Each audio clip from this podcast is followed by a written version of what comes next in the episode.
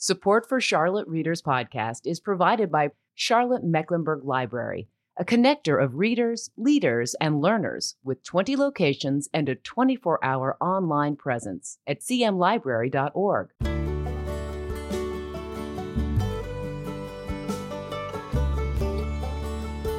Hey listeners, welcome to this fall 2021 edition of Charlotte Readers Podcast, where authors give voice to the written words, part of the Queen City Podcast Network and the Authors on the Air Global Radio Network. In this episode, we visit with Khalisa Rae, author of Ghosts in a Black Girl's Throat, a vivid collection of poems that explore Black pain, agency, reclamation, and the ghosts, past and present, that haunt them. Jaki Shelton Green, author of I Want to Undie You, had this to say about the book. If storytelling in the griot's hands is a form of resistance, then Ghost in a Black Girl's Throat is a form of control. Khalisa Rae's poetics are unbreakable glass knives that own uncharted and unmarked underground burrows, providing refuge for righteous indignation. This powerful collection bears witness to the fraught overlap between women's bodies and minds. Ghost in a Black Girl's Throat reframes the black body politic as sacrament, benediction, delicacy, and tenderness. Before we jump into the uninterrupted interview today, I'd like to thank you for being here. We are grateful for your presence and really appreciate your time joining us here on the podcast.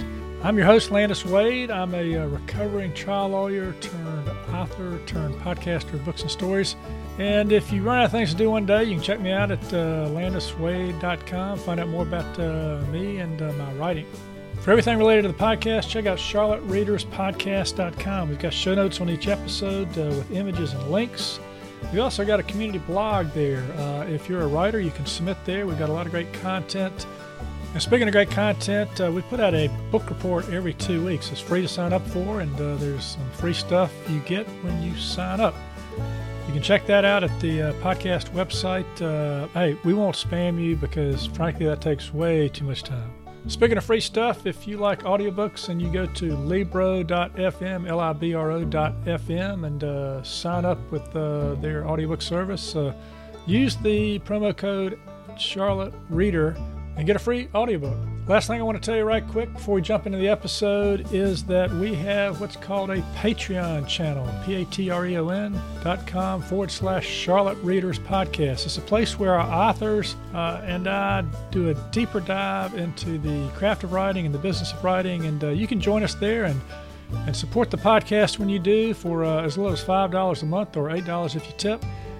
We put out a lot of content on that page, and we've had a lot of fun doing it. I've certainly learned a lot about the craft and business of writing on our Patreon page. So join us at Patreon or through our website, charlottereaderspodcast.com. But enough of this prologue. Let's get to today's episode.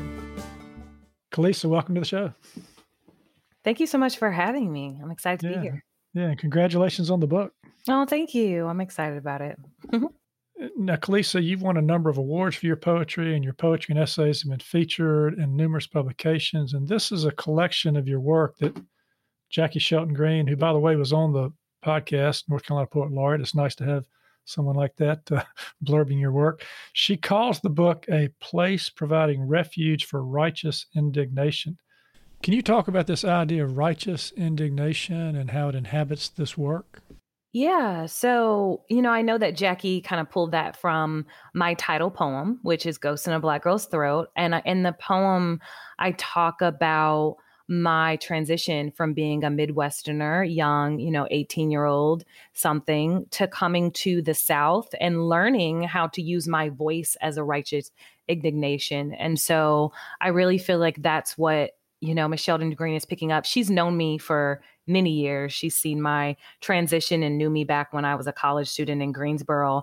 And so I think that that's kind of what she's speaking to, learning how to use your voice and, silence the ghosts that tried to silence you is almost what I think she meant as a Black queer woman in the South. That's something that I had to do often. So, yeah.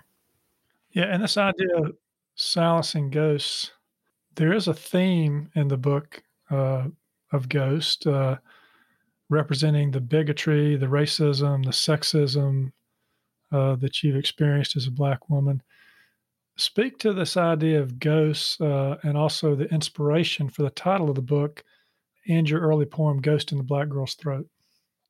Yeah, so Ghost in the Black Girl's Throat's iteration is actually really an interesting story.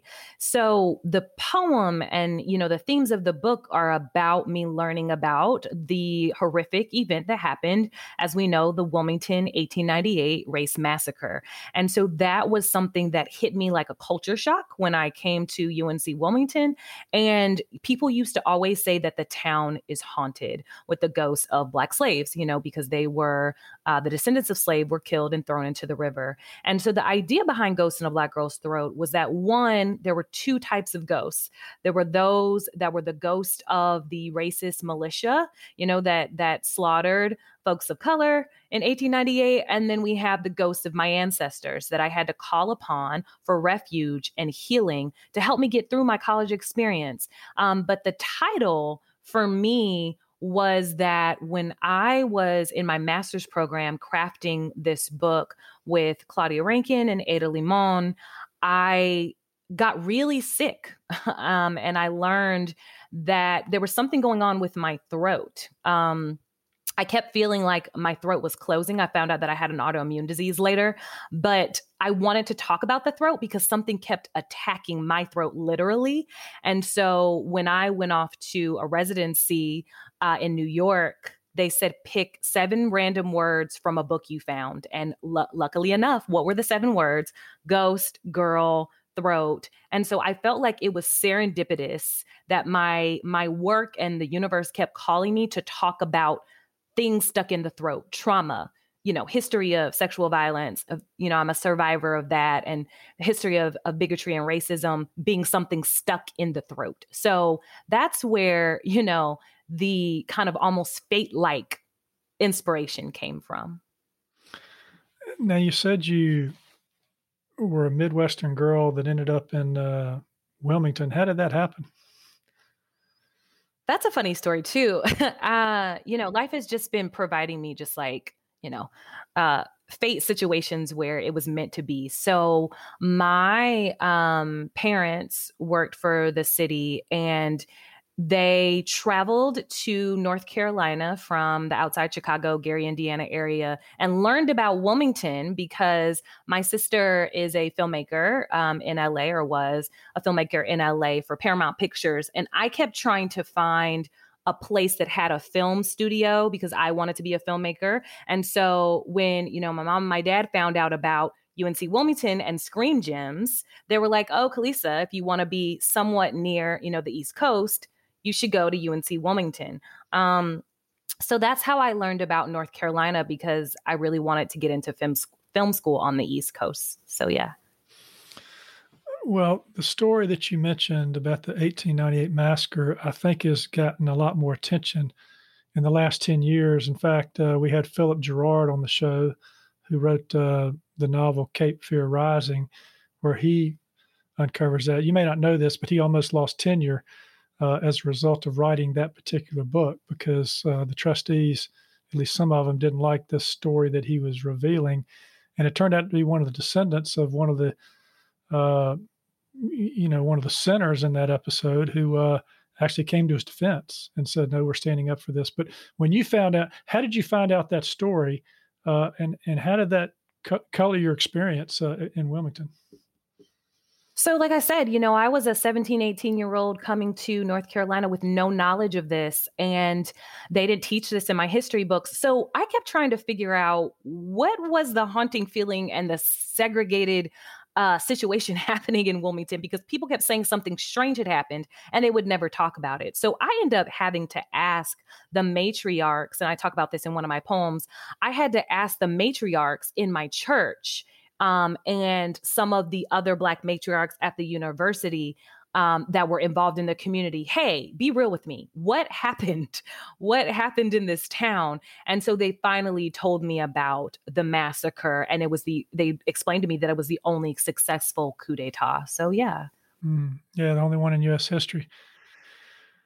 So your book here, Ghosts in a Black Girl's Throat, in many cases is very personal. How many of these stories, these poems are in fact personal, and how many of them are based upon or say inspired by, you know, famous figures and other historical events?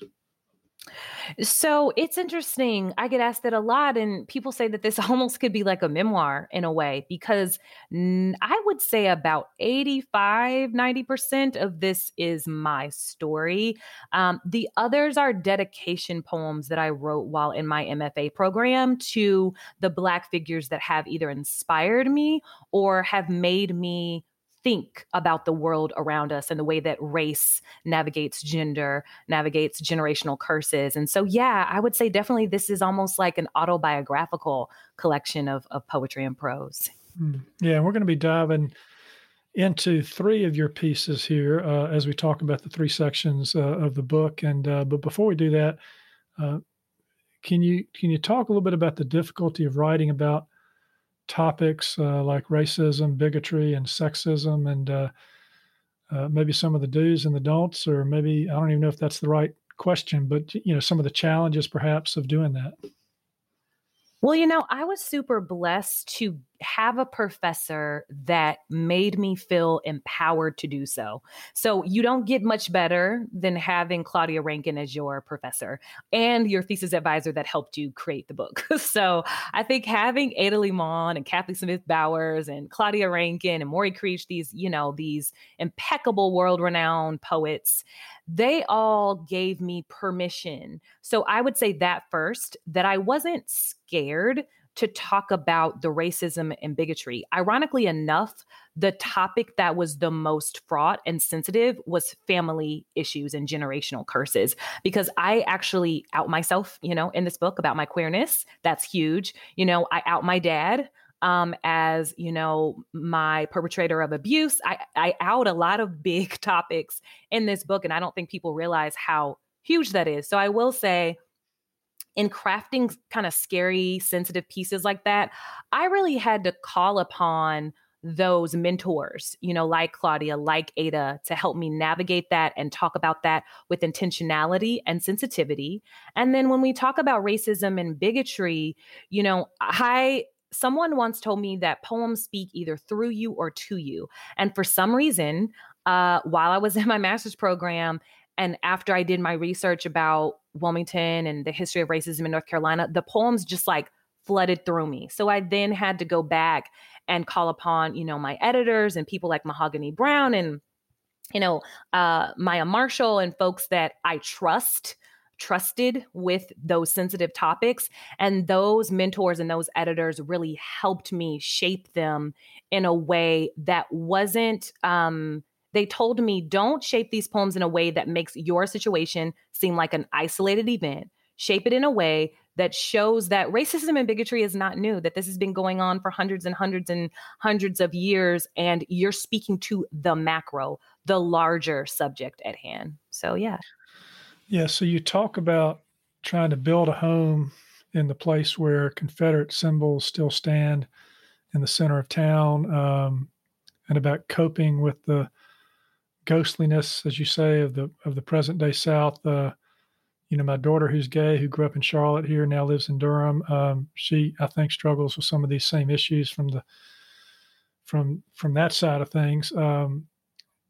How is it that you've come to terms with some of what's going on, or how do you think about the world?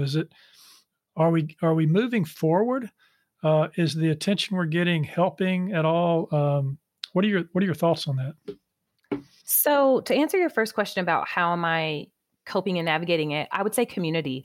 I got really lucky when I first got to Wilmington to tap into my activist spirit. So, you know, my parents were both activists, you know, in the civil rights movement. And so something in me, when I hit Wilmington, when I hit North Carolina, I became a very staunch activist and advocate for women's rights, for queer rights, for Black rights. And so just to answer your first question, I think the community, the activist community that I was immediately immersed into in North Carolina, and the fact that I started, you know, activist feminist nonprofits literally straight out of college. So I was, you know, blessed to have a community around me that helped me navigate, but also helped me see that progress doesn't happen overnight, that that's something that we are slowly making strides towards, but we've got a lot of work to do. So I think that because I've seen the behind the scenes of knowing the many layered, textured issues that we have just in our nation, with access and accessibility and inclusivity and equity, I think that what I do know is true is that we have come leaps and bounds, because I think now so many people are seeing that it's just not a monolithic fight, that it's a multidimensional fight that we have to, you know, address here when we talk about equity and inclusion. And so, yeah, just to answer your question, I think we're making slow strides, but we've got a lot of work to do. So yeah, it sounds like you're coping a little bit by being active, you know, by getting out there, not only in your community groups, but also talking about it and writing about it. Let's do this. We've got three ratings from the book. You structured your book into three sections. One is called Fire. The other one's called Water and Wind. And the third section is Earth and Spirit. And in the Fire section, we see poems that cover topics such as the South's legacy of racism, the commodification, dehumanization of Black bodies, taking up space, deferring to white spaces, Southern food, the appropriation of Black language, jokes, dances, music, and being biracial. So what is the metaphor of fire speaking to as it relates to these topics? So I organized the book in these elements because I think that they kind of almost play on what we were talking about when we think of healing, progress, and reclamation. So I wanted fire to represent the burning down of something before you can reclaim it and build it back up. And so all of these topics talk about the breaking down of the Black self and the breaking down of the South. I think it's a metaphor for you have to break down these issues to their lowest selves to build it back up. And so that's what I envisioned for this first section. All right. And one of the pieces we've got for the first section is Mad Blackbird. You've got a little beginning piece to Maya Angelou that I think you're going to include in your reading. And then, so if you would, please share that poem with us. Mad Blackbird. Epigraph. The cage bird sings with a fearful trill of things unknown but longed for still. Maya Angelou from Cage Bird. A woman walked up to me and told me I was beautiful. Eyes stark and mesmerized, started to lift her hand and lean in to touch my feather, the crest of my head. Gawking, she called her other friends over to pet and view my exotic, my natural. And if I had swatted her away, screamed and pushed her, I would have been called beast, wild animal, untamed. How do you cope? They say, can I touch it? So wide, looks so full, so big, can I keep her? When everyone tells you to hide your true self but is wearing the features they made you hate, your body doesn't know whether to change its stripes or break the bars and run. It's hard to look in the mirror to not hear their voices. You'd be prettier if you bleached, snipped a wing or two, trimmed the fat, if your squawk wasn't so riotous. I am losing myself. Been here so long, this cage feels like a home, more like a place to rest under than escape. The more they tell me to change, the harder it is to remember what I loved about myself. My long neck, full beak, plumage like ink. This beautiful mahogany tail that spans majestic, crooked appendix that keeps on waving. There is some fire in that poem. I'm assuming this is one of the poems that is from your personal experiences and things that you've encountered, but you've tried, as you said, you know, make it accessible to a broader audience. It speaks to some extent about boundaries, right? That sometimes people don't know how to recognize. You know what's interesting? This is not an autobiographical piece. So this week, on the theme of what we were talking about, I am the narrator and the co-creator of the Wilmington 1898 Invisibility Project. So I was commissioned to study the history of appropriation, gentrification, and stereotypes and the history and the effect of what Wilmington 1898 had on the city. And we do that through song, dance, and poetry. And so this piece was actually a monologue that I wrote for the performance and the art exhibit that talks about cultural appropriation and fetishization of the Black woman. And so while, you know, I leaned on my personal experiences, this is not one that, you know, I thought about a specific incident that happened to me. This was written specifically for the art exhibit. Hmm. Interesting. But you probably have experienced it. Oh, of course. Like I said, I mean, all Black women or Black and brown women in America have experienced the same exact situation. And so I, of course, leaned on, you know, as someone who was the only Black girl in her elementary, private elementary and middle school, I've had this happen to me 10 times over and through college and adulthood. So, of course, yeah. I mean, this is something that happens often to me.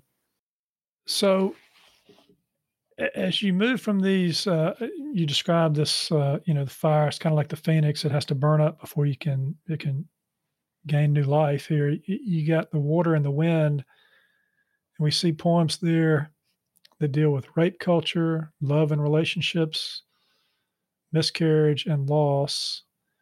And you've got a piece that you're going to read from there. And I believe we did a little switch. So we're going to be doing, let's see, Into the Woods. Is that right?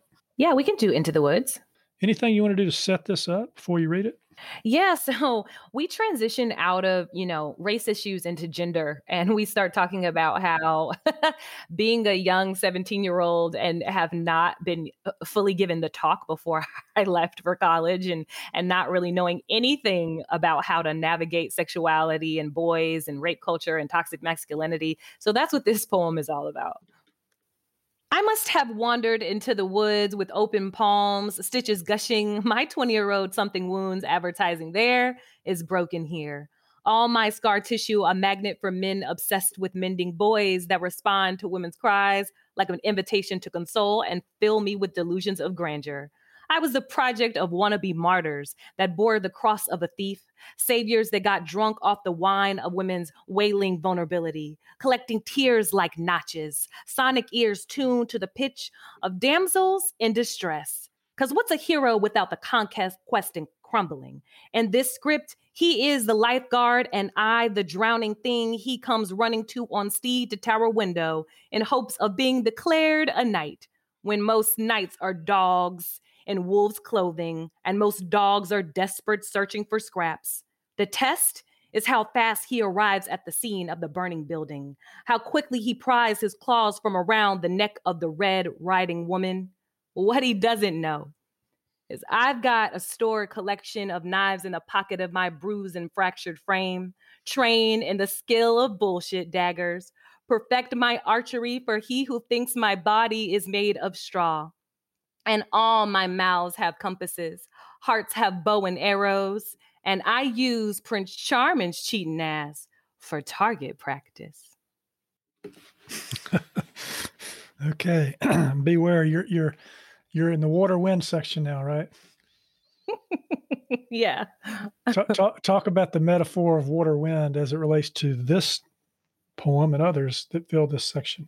So for me, you know, gender is fluid, sexuality is fluid. And so, of course, you know, as I tried to really define my sexuality and my identity and reclaim that and reclaim my feminist and my womanhood, I thought that it was only fitting to put it in wind and water, because I think that the metaphor is that while we as women or women-identified folks are trying to be contained in a box, we bust out of the box like water. You know, we rush and wave and crash and move. And so we are free like wind. You know, I have that poem in there called Wind Watching that talks about Dorothy. And so I think that that really sums up the woman in its best self. So, yeah.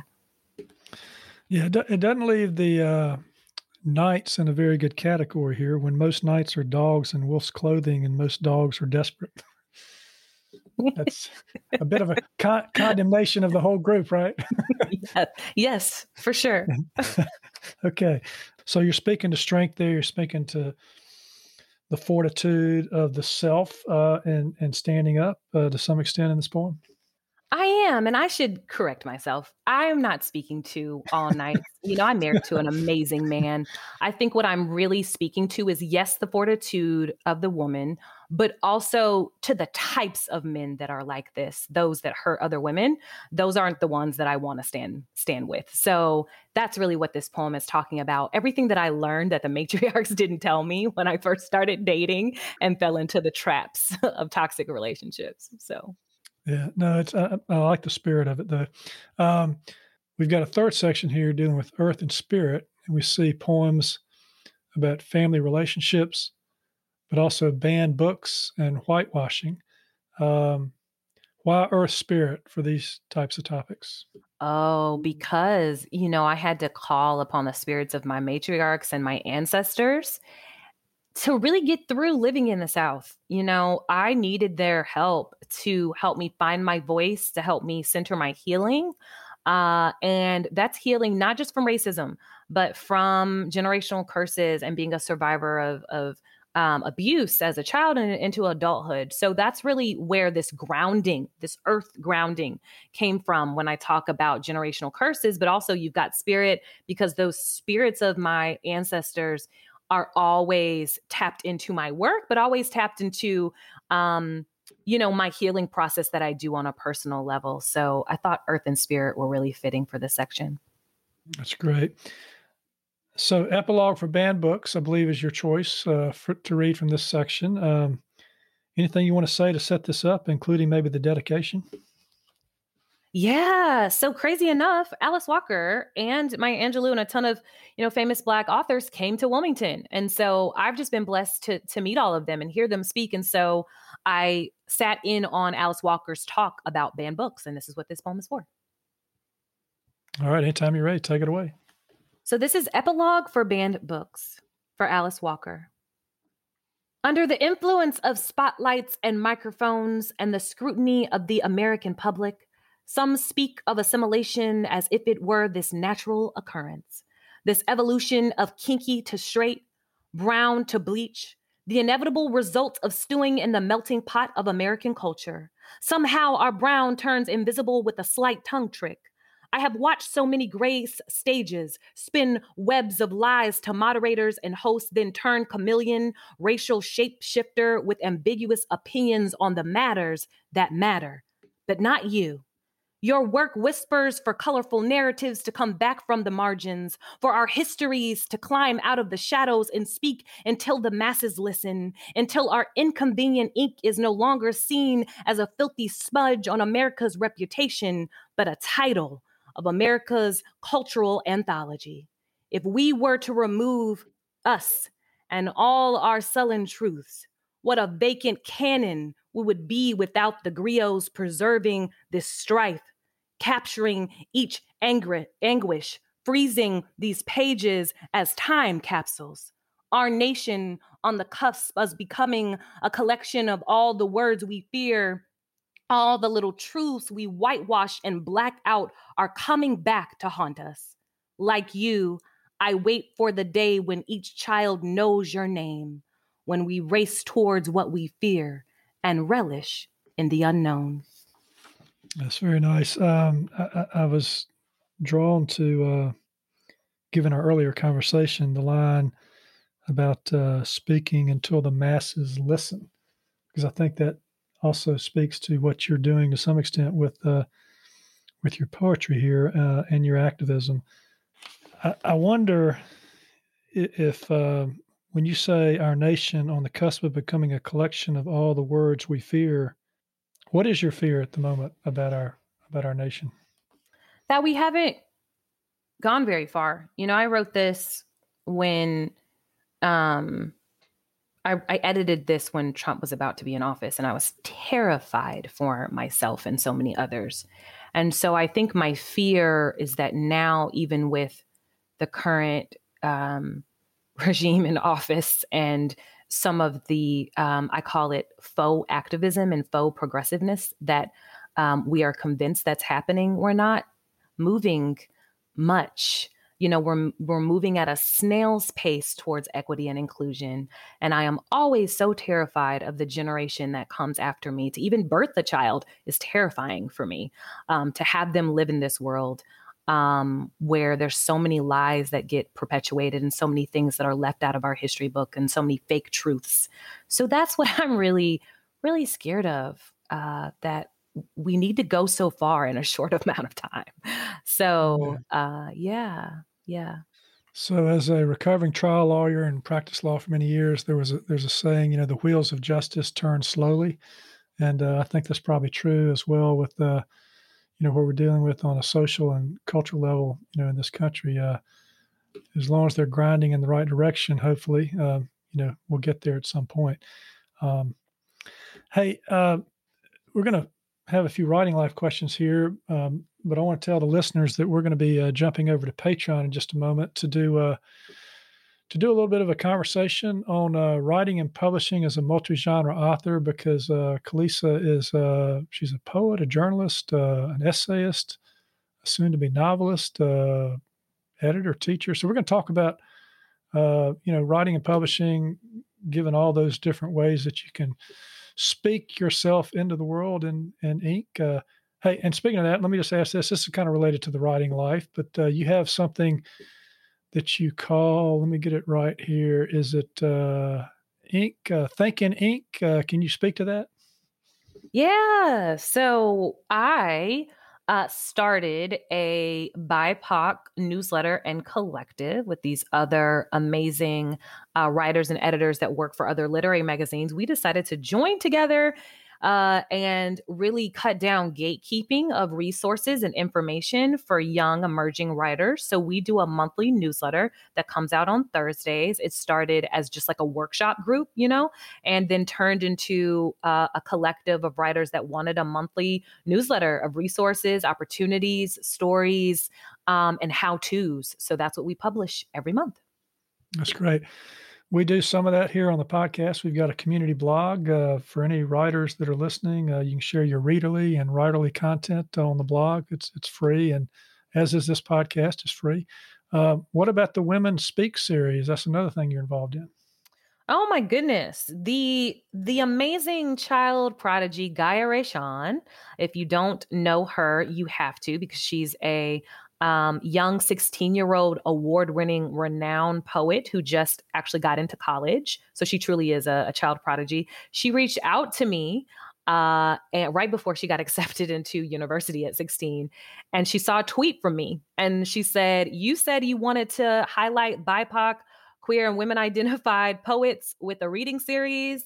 And I'm down for that. Let's do it. And so literally we just opened it up and we immediately had Patricia Smith, you know, Samita Chakraborty, Ada Limon, these big names just reached out to us and said that they wanted to read. So it's been amazing. Yeah. Yeah. And listeners, in our show notes, we've got a link to Khalisa's website. You can find out about this there by clicking on that and checking her out in the show notes. Khalisa, your work, this included, I think draws on a lot of different, we're going to talk about multi-genre, which you're where you're clearly writing different forms, but your poetry has a sort of combined some different forms as well, does it not? It does. People ask me that often. I wanted to show the brevity and the range of my work in this book. You know how there's a famous writer that says, when you write your debut book, write it like you will have no other book after that. So I wanted to show every single tool I had in my tool shed. So I use a lot of different forms. And I think that was a bit of me saying, hey, poems that were meant to be spoken have craft in them too. And I'm very passionate about that. That was what my thesis dissertation was about. So I wanted to show that these words just aren't, you know, oral griot stories. They are crafted pieces that took hours of labor. And so that's really what I wanted to showcase in this book. That's great. A couple more writing life questions. It's short, probably got a long answer. Maybe a short answer. Khalisa, why do you write? I write because it's necessary. It's necessary for future generations that come after me. Like I said, I want to create a world that is safe for them to be. And I think that words have the power to change lives. But I also write because it's necessary for my healing. If I didn't write in some genre, way, shape, or form, I think I would crumble. I don't think that I would be able to be here and be sane. So, yeah. I understand. Another question, this will be the last one before we jump over to Patreon. You've written on all these different forms. You got started at some point, and you've learned a lot along the way. If you could tell, you're still young, by the way, but if you could tell your younger writing self something of value, that young writer self, something of value that had she known it, you know, based on what you know now, it might help her. Can you boil it down to anything? Yep.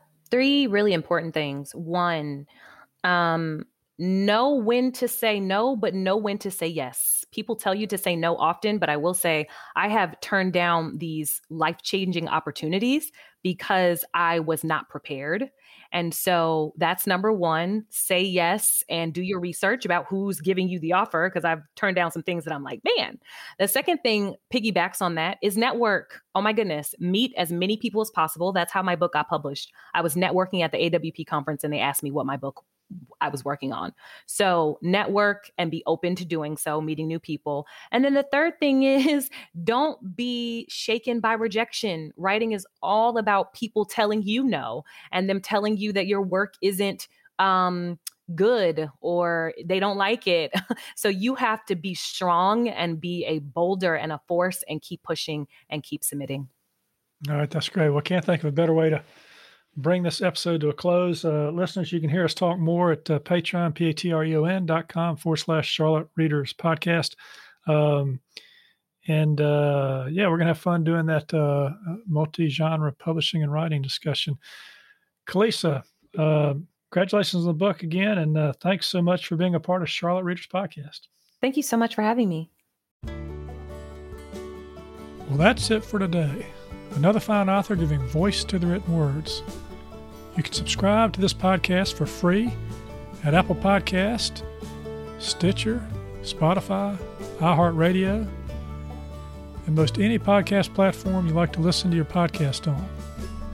If you like what we're doing, please consider leaving a short written review on Apple Podcasts or the podcast platform of your choice, because when you do, our authors' voices travel much farther and wider in podcast land. And if you're inclined to help us help authors give voice to the written words, and you'd like some member-only content cultivated by our authors and me as our thanks, please consider becoming a member supporter. You can find out how to become a member supporter and more about today's show and all previous episodes at charlottereaderspodcast.com. Thank you for listening. We really appreciate it. I'm Landis Wade for Charlotte Readers Podcast.